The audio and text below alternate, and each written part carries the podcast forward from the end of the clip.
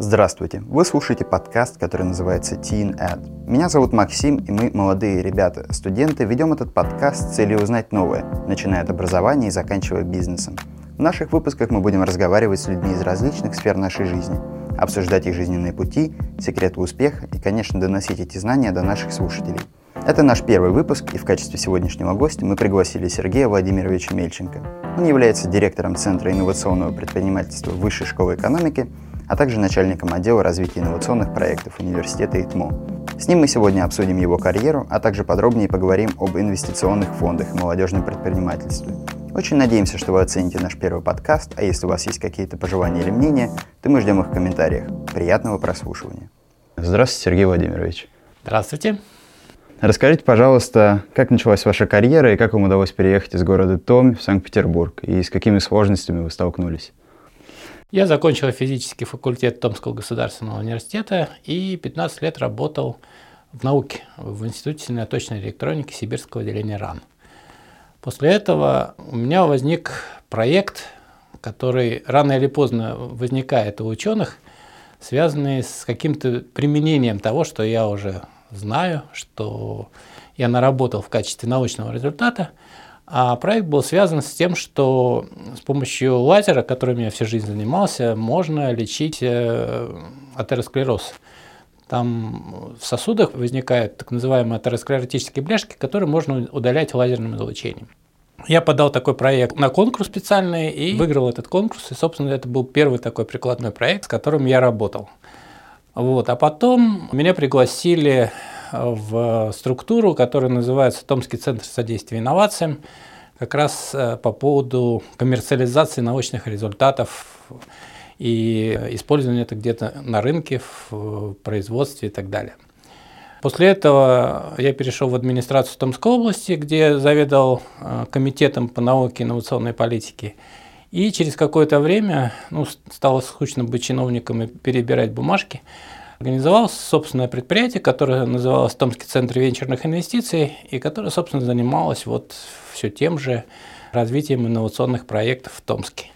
Через какое-то время меня нашел мой хороший знакомый Николай Рудольфович Тойванин, который работал как раз в университете ИТМО, и пригласил на работу в структуру такую инновационную в университете ИТМО, где я проработал ну, примерно 5 лет, после чего вот Филипп Александрович Казин, заместитель директора Высшей школы экономики Санкт-Петербург, меня пригласил в Высшую школу экономики.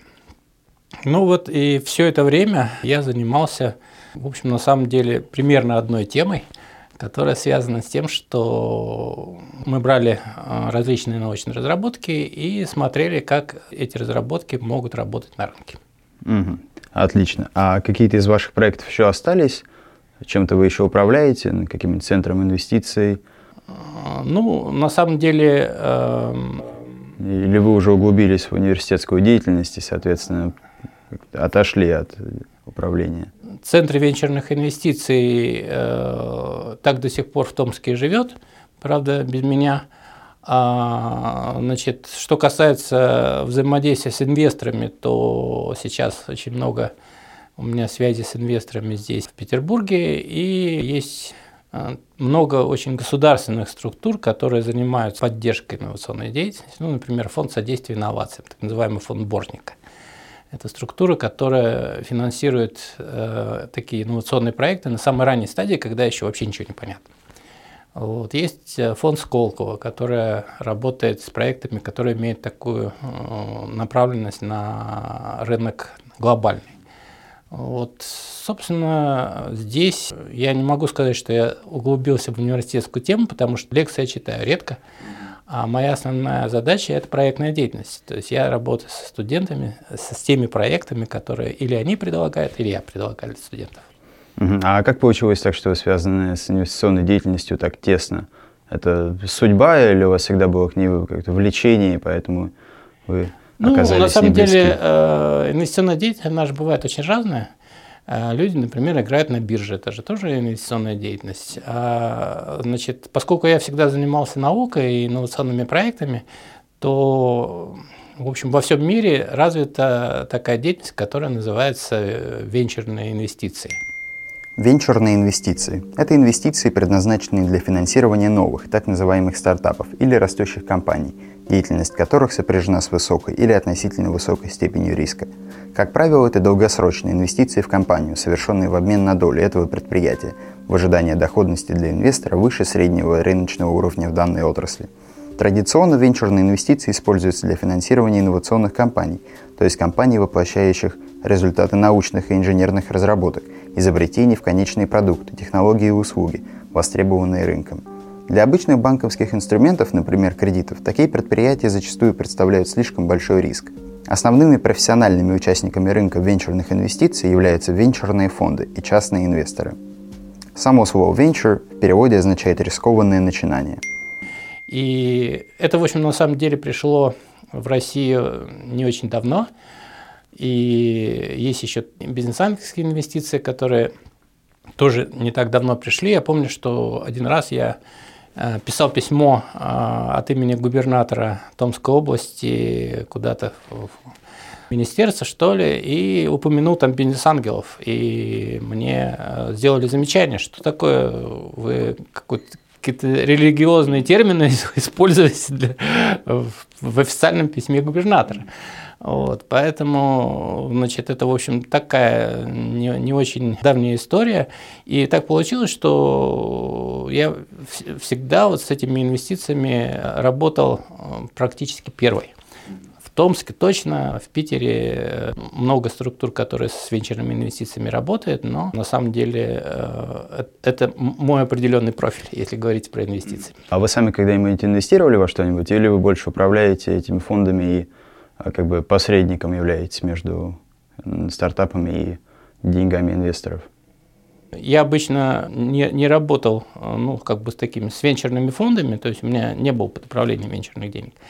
Я э, инвестировал в проекты как бизнес-ангел. Это небольшие инвестиции, как правило, там, в пределах 1 миллиона рублей. На самом деле, те проекты, которые были проинвестированы, они были неудачны. Это одна из страшилок э, инвесторов всегда, которая заключается в том, что на самом деле вот в, в таком э, инвестиционном бизнесе, как правило, там чуть ли не 8 из 10 проектов оказываются неудачными, и только два удачными. Выбрать эти два очень не так просто. Вот. Но зато я получил опыт, э, что можно инвестировать, что нельзя. Работал я, правда, с э, Томским венчурным фондом. Это был один из первых венчурных фондов, который запустился. Но там была отдельная управляющая компания, а мы работали, в принципе, по такой упаковке проектов для венчурного фонда. Угу, я понял. А вот вы говорите, 8 из 10 проектов не доживают, да, например, до какого-то разумного конца. А какая основная причина? Отсутствие опыта или нехватка средств, может быть? Нехватка ресурсов каких, например, там у команды знаний не хватает? Основная причина вот во всех такого рода проектов – это, конечно, недостаток знаний и опыта у команды, особенно в России. В Томске был такой очень любопытный тоже эпизод. Опыт, э, к нам приехал э, человек из Великобритании по такому международному проекту. Его звали Кристофер Ватсон.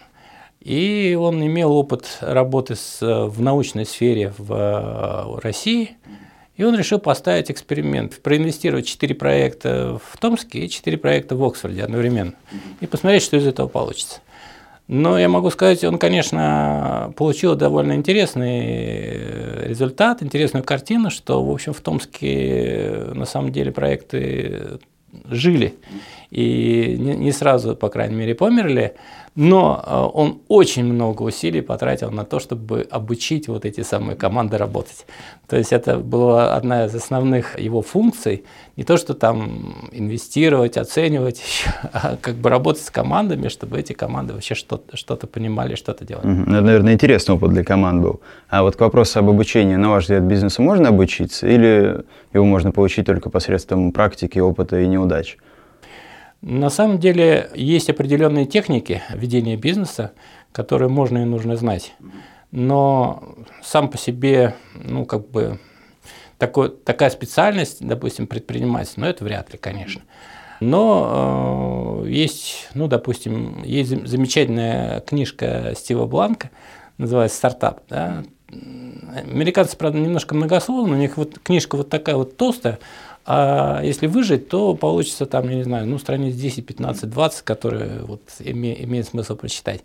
Вот. И там, собственно, приводится прямо вот такая технология, как э, из идеи сделать, э, собственно, действующий бизнес, причем там растущий и так далее. Есть не, некоторые контрольные точки, которые можно для себя э, использовать и проверить, получается, не получается и так далее. Вот это вот все можно и нужно использовать в практике. А так, конечно, это такая штука в значительной степени зависит от способностей. А какое отношение у инвесторов к начинающим предпринимателям? То есть все-таки они не особо доверчиво да, относятся, им больше хочется вкладывать в опытных ребят. Ну, конечно. Инвесторы, конечно, бывают разные. Ну вот я привел э, пример с Кристофером Ватсоном, он вложил вообще в неопытных ребят. вот. Э, но это вот его был, была определенная ментальность. А так, в принципе, люди не очень хотят терять деньги. И поэтому, э, конечно, им, им бы хотелось то, что они обычно требуют, но вот, э, наиболее такие простые для инвесторов проекты это IT, это вот там растущая аудитория, допустим, какого-нибудь сервиса, и, значит, э, какая-то динамика по продажам уже первая, да, там, пусть она небольшая, но тем не менее. Вот это вот то, что как бы для инвесторов очень важно. Вот. Но э, на самом деле буквально недавно мы разговаривали с э, группой предпринимателей, которые будут э, нашими наставниками у студентов на майнере. Майнер – дополнительный профиль для студентов Высшей школы экономики, который дает возможность приобрести знания из других областей, которые могут пригодиться для будущей карьеры или же расширить кругозор. Они сказали, что в принципе они готовы давать даже такие грантовые средства для проектов студентов, для того, чтобы ну, помочь им, собственно, набрать вот этот опыт. Так что, ну, какими-то, условно говоря, деньгами, которые, ну, там, для человека незначимы, для нас с вами, может, это 100 рублей, для инвестора это там 100 тысяч, это деньги, которые он готов как бы потратить. Я понял. А к вопросу о студентах вы говорили на лекциях, то, что у вас а, на стадии зарождения проект, э, соединяющих все университеты ради единой предпринимательской цели, на набор опыта как раз. В каком он состоянии и в чем он заключается для слушателей? Ну, на самом деле идея заключается в том, что очень много инженерных команд, которые совершенно ничего не понимают в бизнесе. Они очень часто приходят, допустим, в какие-нибудь акселераторы технических университетов. Ну, например, есть акселератор в ИТМО, есть акселератор в Политехе. Акселератор – это инструмент интенсивной точечной поддержки уже оформившегося проекта на определенном этапе его реализации – если у вас уже собрана команда специалистов, есть прототип или так называемый минимальный жизнеспособный продукт, то есть нечто, что уже работает, то настало время для РФК. Добро пожаловать в акселератор. В акселераторе стартап-команды проводят в среднем от 1 до 3 месяцев. Отбор проектов в акселераторе проводится на конкурсной основе. Продолжительность акселерации фиксирована. Программа обучения заранее прописана, за ее ходом следят менторы, а финальная цель – получение инвестиций и превращение стартапа в масштабируемый бизнес – и, значит, из, из инженеров пытаются сделать предпринимателей. А, ну, э, из инженеров предприниматели получаются еще реже, чем в среднем. Потому что все-таки они ориентированы на то, чтобы делать э, какие-то разработки, получать какие-то, не знаю, программное обеспечение, электрон, электронику какую-то делать и так далее. Вот, поэтому идея это состоит в том, чтобы э, вот такое взаимодействие наладить между, допустим, нашим университетом, которым очень много ребят ориентированы на бизнес, и инженерными командами, которые работают в разных технических университетах. Э, значит, сейчас мы организуем такие двойственные э, соглашения. Вот у нас подписано соглашение с Политехом. Мы надеемся, что тут вот будет инновационный форум в ноябре. А мы сделаем такие же соглашения с ЛТИ и с ИТМО. И сейчас я их пригласил еще вот на будущий год участвовать в нашем международном фестивале университетских технологических стартапов, так чтобы э, ну, как бы у нас был такой консорциум, который бы работал э, с нашими э, и не нашими проектами, с одной стороны как инженеры, с другой стороны как предприниматели. Ну, то есть объединив все усилия, получить какой-то стоящий продукт. А с точки зрения деления долей, как это будет? То есть вот ребята, например, с технического вуза придумали там, медицинскую какую-то штуку, и ребята из ВШЭ поняли, как ее распространять и как зарабатывать деньги, а откуда брать инвестиции, как потом будет разделено между ними как-то сфера влияния на проект. Ну, смотрите, на самом деле, вот если взять отдельно технический университет, то там есть э, механизм образования малых инновационных предприятий. Действие в том, что э, университет передает в малое предприятие интеллектуальную собственность и получает за это определенную долю. Какую долю э, он получает, это зависит от договоренности конкретной в данном проекте. Вот. Но я считаю, что справедливая доля университета – это, ну, допустим, процентов от 10 до 20, не больше. Вот. Теперь, если подключается Высшая школа экономики. А, опять же, у нас с руководством есть а, разговоры по этому поводу, и мы определенное время, наверное, год, работали совсем бесплатно, то есть э, вышка от этого ничего не имела. Ну, кроме того, что студенты получали определенные навыки. Вот. Руководство говорит, давай тоже, чтобы мы что-то имели. И мы сейчас, э, на, наше представление такое, что в таких проектах мы получаем ну, примерно 5% в э, этой самой компании, э, которая является выпускником нашего акселератора. Вот. И вторая вещь, которую мы тоже хотим запустить, это чтобы было, было что-то в кэше. А в кэше это тоже 5%, допустим, от первых сделок или от э, первых инвестиционных раундов и так далее. Вот. Значит, э, есть еще такая вещь, что вышка не может э, напрямую зайти в такой, такого рода предприятие, потому что ну, это ограничено законом только с помощью интеллектуальной собственности.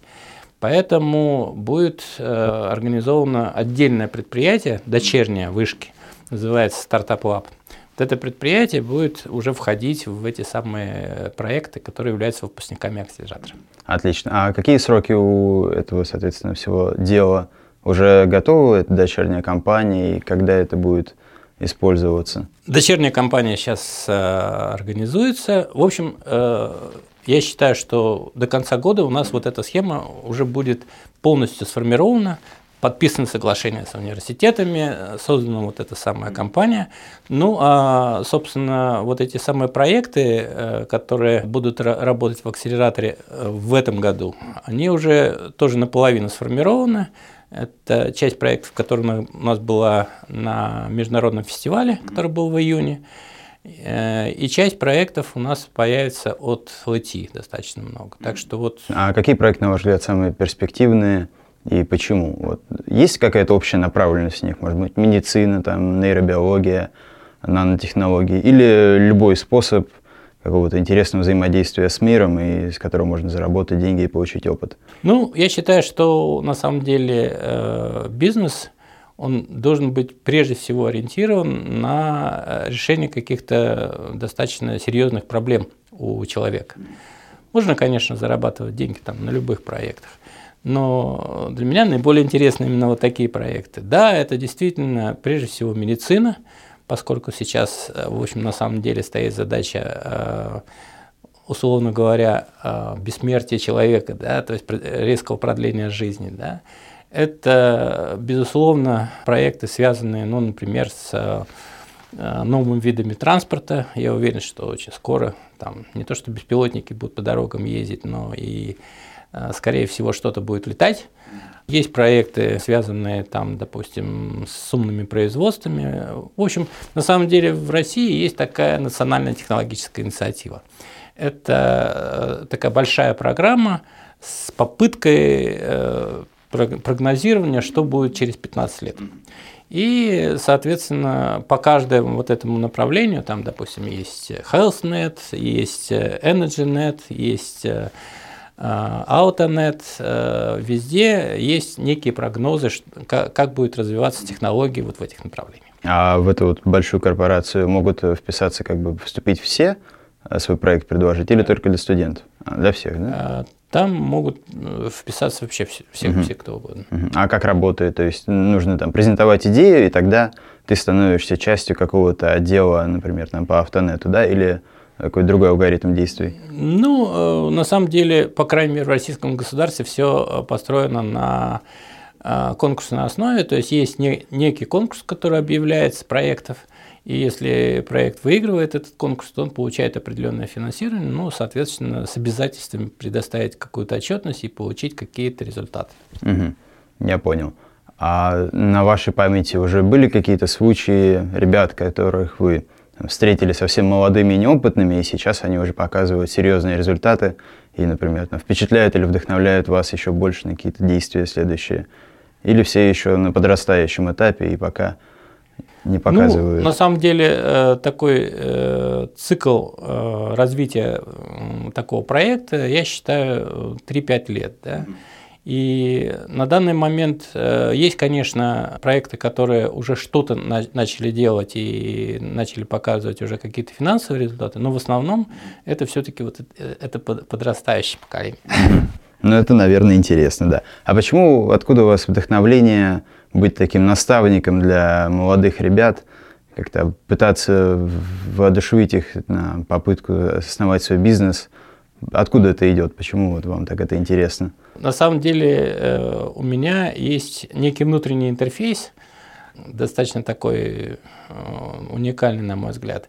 Я, с одной стороны, физик по образованию, да, и я понимаю науку и научные проблемы, которые решаются. С другой стороны, у меня есть достаточно большой опыт в работы в стартапах, инвестирования в стартапах и так далее. И поэтому э, у меня есть ощущение, что когда люди ко мне обращаются и говорят о том, что вот у меня есть такой проект, я могу действительно э, дать квалифицированную консультацию и в конце концов э, ну, сопроводить этот проект до какого-то уровня, когда он становится чем-то таким значимым. Это на самом деле очень такая интересная игра. А, конечно, есть э, там удачи, есть провалы, но тем, тем не менее это вот э, то, то, что вполне вдохновляет. Я понял. Но вот непосредственно один из главных вопросов, на мой взгляд, подкаста, который меня интересует, это насколько высшее образование помогло вам на вашем жизненном пути и необходимо ли оно для успеха в 21 веке? Э, вот смотрите, высшее образование на самом деле – это такая очень хитрая штука, потому что, э, как я считаю, это не сумма знаний, которая получена в университете, а э, такое свойство мозгов. Мозги становятся более гибкими. И с этой точки зрения высшее образование, оно очень важно и сыграло очень большую роль и в моей жизни. Ну, то, что я использовал а, знания, приобретенные в университете, я могу просто байку рассказать э, про то, как я пришел э, студентом еще в э, научную организацию, а я умел там снимать спектры э, железной дуги. Это что, там, то, чего меня научили в университете. И выяснилось, что во всем таком научном институте никто это не умеет делать, кроме меня. Я снял там этот самый спектр дуги, и в итоге получилось, э, значит, Э, получился результат, который потом опубликовали в одном из ведущих э, научных э, журналов э, там, России. Да?